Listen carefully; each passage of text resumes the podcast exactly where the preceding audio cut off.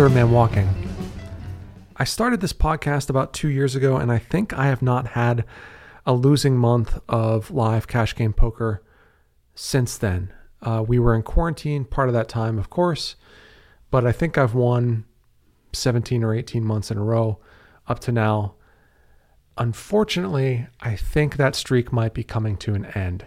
Um, got off to a horrible start in November, was down about $14,000 after the first four days, mostly thanks to a really, really bad session on Live at the Bike.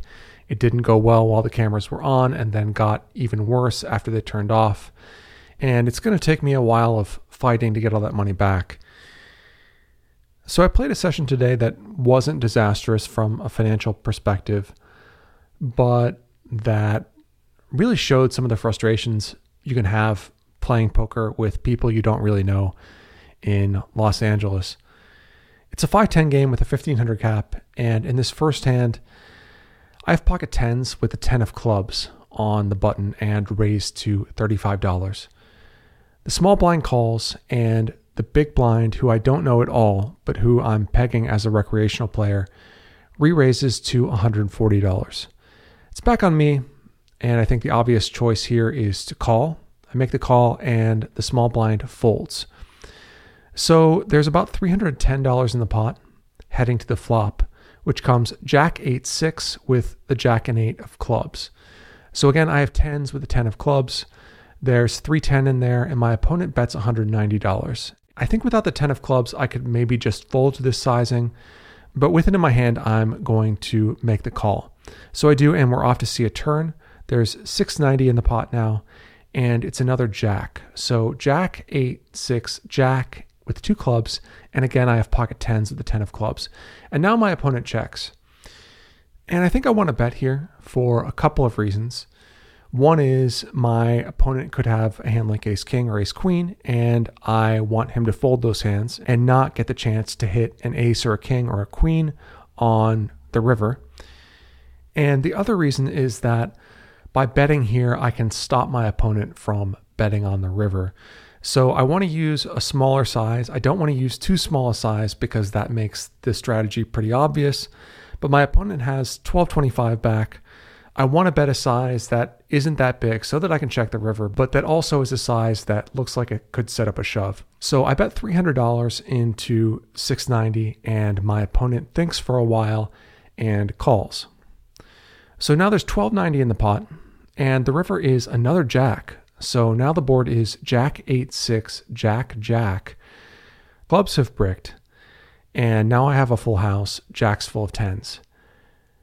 Now, though, my opponent leads all in for $925. And, you know, this is a spot where I think my opponent virtually never has a jack, whereas I can have any jack X suited with the jack that that is not represented on the board, you know, ace jack suited, king jack suited, queen jack suited, jack 10 suited, I can have all those hands. And when I do have quads, obviously I just collect his stack. Uh, unfortunately, I do not have that. And so I have to think what my opponent might do this with. And what it really looks like is aces or kings. My opponent was the three better preflop. I just called the three bet. So obviously he's going to have those hands. And he called $300 on the turn with something. So, what did he call with, if not a hand like aces or kings that is now doing this? Well, maybe ace king of clubs, ace queen of clubs, some other kind of flush draw. But I do have the 10 of clubs in my hand, so now I block those flush draws somewhat. So, this is a pretty frustrating spot. And I think that I just have to give my opponent credit if I don't know anything about their game and say, like, yeah, you probably have aces or kings and let this go. So I do fold, and my opponent shows ace queen of clubs. And I'm just like, yeah, I mean, it's it's a pretty cool river play by him. I mean, like I said, he's just going to run into quads sometimes and get stacked, but you know, a lot of times I'm just going to have to fold a better hand than the one he has. And it's spots like this that I look to when I hear people say that LA poker is so great, like the games are so soft or whatever. And like yeah, I mean LA poker is really good. The action is endless. There's tons of people with money. They're not afraid to put it in play. You can find a 510 game pretty much any hour of the day.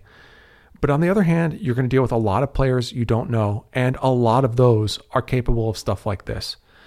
You know, you go to a lot of other markets in the country, stuff like this is just not going to happen to you because you're either going to know most of your opponents so well because they're going to be people you play with day in and day out uh, in a small player pool, or they're just really passive and not capable of stuff like this. So I have to tip my cap to my opponent here. You know, he kind of owned me a little bit in this spot, and this is the kind of thing where LA can be a pretty brutal guessing game, and in some ways, despite all the action, it's a pretty tough place to play live poker. In this next hand, I do something pretty non standard. I hope I'll be able to explain the reasons why I do it. I don't think it's a bad play, but it's not a play that comes out of the textbook at all. So here there are two limps, and now the cutoff raises to $65. Now the cutoff has a stack of about $400, and for the last half hour has been raising almost every hand. Had a bigger stack at one point and lost some of it, and I think at some point just decided screw it and just started going for it. So it folds now to me in the big blind, and I have pocket sixes. So I think the obvious play here is to call. The problem with that is that I'm not getting that great of a price. I have to call $55. My opponent only has a stack of about $400 to start, and his range is really weak to begin with. So the value of hitting a six on the flop is not that great. So I think actually the better play, even though it's weird, is to three bet here and try to get it in against this player with $400 or get him to fold. Either way is fine. But I think even when I get it in for 400 bucks here with pocket sixes, I'm going to be in either decent or good shape a lot. I think I could end up facing off against a hand like ace five or even something like, you know, king five suited or something like that. So I re raised to $230 and now it folds to the second limper who calls. And the preflop raiser now folds. So this did not go the way I wanted it to go. I wanted to get it in against the player with the $400 stack, but instead I've been stymied here by this second limper who has who knows what. I mean, could have any number of hands. I doubt any of them are that strong, but then again, my hand's not that strong. And I'm going to be out of position against him, and he's deeper than the preflop raiser was. So this is shaping up to be a really tricky spot.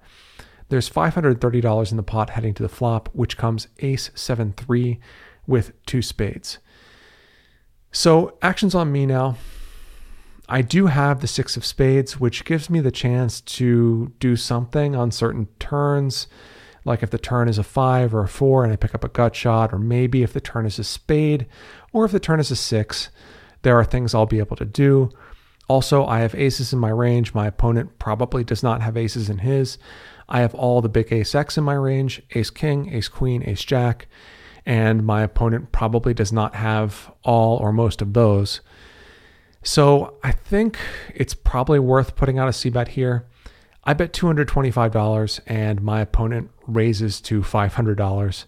And I guess he's saying that he has pocket sevens or pocket threes here. I don't really know, but with pocket sixes, there's really nothing I can do. And I fold. So I'm stuck about $1,000 at this point, a little bit frustrated, especially with the way the previous week had gone. But I'll continue on. In this next hand, middle position, who is the same villain from the last hand, limps, and I have 10 7 of hearts in the big blind and check. So we're going heads up to a flop in a limp pot here. There's $20 in there, and it comes 10 7 6 with one club and one heart. So I have top two pair here with 10 7 of hearts plus backdoor straight flush draw. I lead out for $15 and my opponent calls. So now there's $50 in the pot and the turn is the deuce of clubs. So now 10, 7, 6, deuce with the 10 and deuce of clubs. I'm going to bet here and I'm going to bet big. My opponent has already shown that he's pretty unconventional, but it would be very surprising to me if I didn't have the best hand here. And I don't think my opponent is going to be able to find folds with any kind of, you know, pair plus straight draw hand he could have here, like 8 7 or 9 7 or something like that. So I bet $50 into 50, and my opponent raises to 300. So again, I think it's very likely that I have the best hand. It would be pretty surprising to me, although I guess it's not impossible, that my opponent played 9 8 this way on the flop. And of course, even if he has 9 8, I can improve with a 10 or a 7 on the river. So I make the call, and now all of a sudden there's $650 in the pot, and the river comes an offsuit 5. So 10, 7, 6, deuce, 5, backdoor, clubs have bricked, and I still have top two pair with 10, 7 of hearts. I check, my opponent bets $500, and for the same reasons I called the turn, I call here on the river. My opponent chose Queen 8 of clubs for a flopped gut shot and a turned flush draw that missed on the river. So I take down a nice pot. In this next hand, there's a straddle, there's two limps, and I'm in the small blind with pocket queens and raise to $150. The second blind is next to act and raises to 380. He is a Romanian pro who I played with a lot uh, before quarantine. Folds back to me, and now he has about $2,100 to start this hand.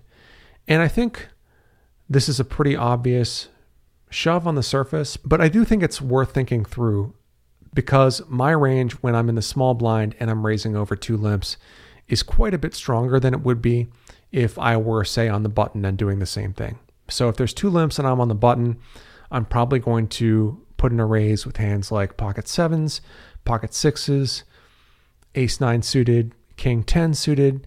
And in the small blind facing two limps, I'm probably not going to be doing that because you just don't get enough folds and you're going to have to play the pot out of position with a whole variety of hands that don't all necessarily flop super well a huge percentage of the time. So I'm going to be quite a bit tighter, and I know that my opponent is good and he's going to be aware of that. I think even taking that into account, though, taking into account that he knows I should be decently tight and that his three bet range should also therefore be pretty tight, pocket queens is too strong to do anything with but shove at effectively 105 big blinds with the straddle on. So I do four bet jam, and my opponent quickly folds. This last big pot of the night is a $50 bomb pot going six ways, so about 295 in the pot heading to the flop. I have queen jack offsuit with no clubs, and the flop comes 10 9 deuce with the 10 and deuce of clubs. So again, I have queen jack offsuit for two overs and an open ended straight draw and it checks to me in the cutoff. Now, nobody really knows how to play bomb pots. Nobody really knows if betting or checking is good here. I think, though, that I like betting. I have a lot of equity. I have outs to the nuts, and four of my five opponents have already checked here, indicating a certain amount of weakness. I also tend to bet small on flops whenever I choose to bet a flop on a bomb pot. So if I take a stab here, it's not going to be a very expensive one. So I bet $125 into 295, about 40% of the pot. And the small blind calls, and so does the player in the hijack seat. So we're going three ways here to a turn with 670 in the pot now. And it's not a card I want to see, it's an offsuit ace. So 10, 9, deuce, ace with two clubs, and I have queen jack offsuit with no clubs. And now my opponent in the small blind leads out for $350. The player in the hijack seat folds, and now it's on me. So let's think about this $350 bet. Uh, my opponent has bet about half pot. He's left about $1,500 behind after this 350. And let's think about what hands my opponent can have, starting with the best ones. So the best one here would be aces. Is it likely that my opponent has aces?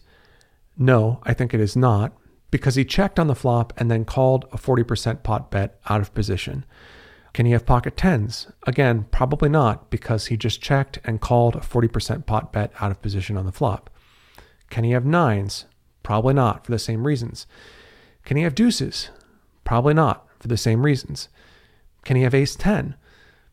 Maybe, but probably not because he would have had top pair, top kicker on the flop and again just checked and called a 40% pot bet. So we've gone through the best five possible hands here, and it doesn't look like my opponent can have any of them. What about ace nine? Actually, yes, he can have ace nine. That one makes sense. Ace deuce also makes some sense. But we're down to the sixth and seventh best hands before we find ones that our opponent seems likely to have here. So, what does that mean from my perspective? Well, it means that when I have one of those five best hands, when I have aces, tens, nines, deuces, or ace 10, and keep in mind, it makes all kinds of sense that I could have any one of those hands because I was the one who did bet the flop. Then I can just do anything but fold and print money pretty much against this guy. Unfortunately, I don't have one of those hands. I have Queen Jack offsuit, which is one of the worst hands I would ever have in this spot. So the next thing I think is what happens if I go all in here? And I think, will my opponent fold ace nine? Will they fold ace deuce? Will they fold ace x of clubs? And I think probably not. An opponent who is, sorry, unaware enough to bet 350 in this spot and leave himself $1,500 behind when he didn't have the initiative on the previous street and can't really have any of the best five possible hands is probably not going to be able to fold a hand like ace nine or ace deuce facing a shove and is probably not going to want to fold ace x of clubs either.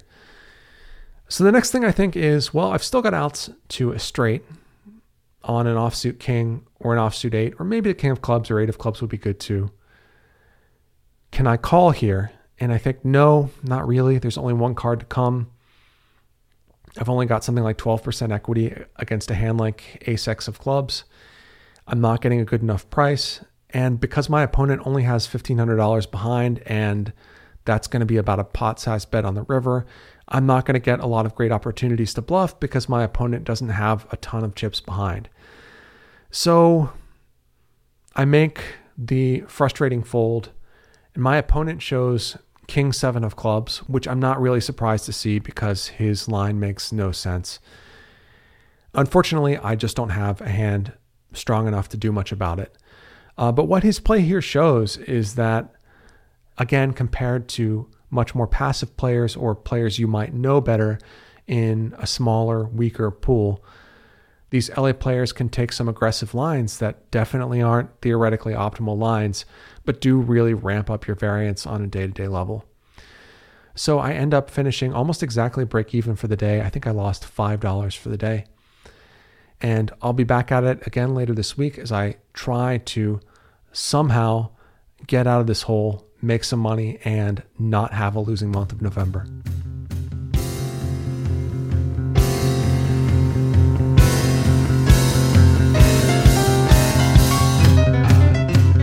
Thanks for listening to Third Man Walking. You can find me on Twitter at Third Walking or send me an email at thirdmanwalkingpodcast at gmail.com.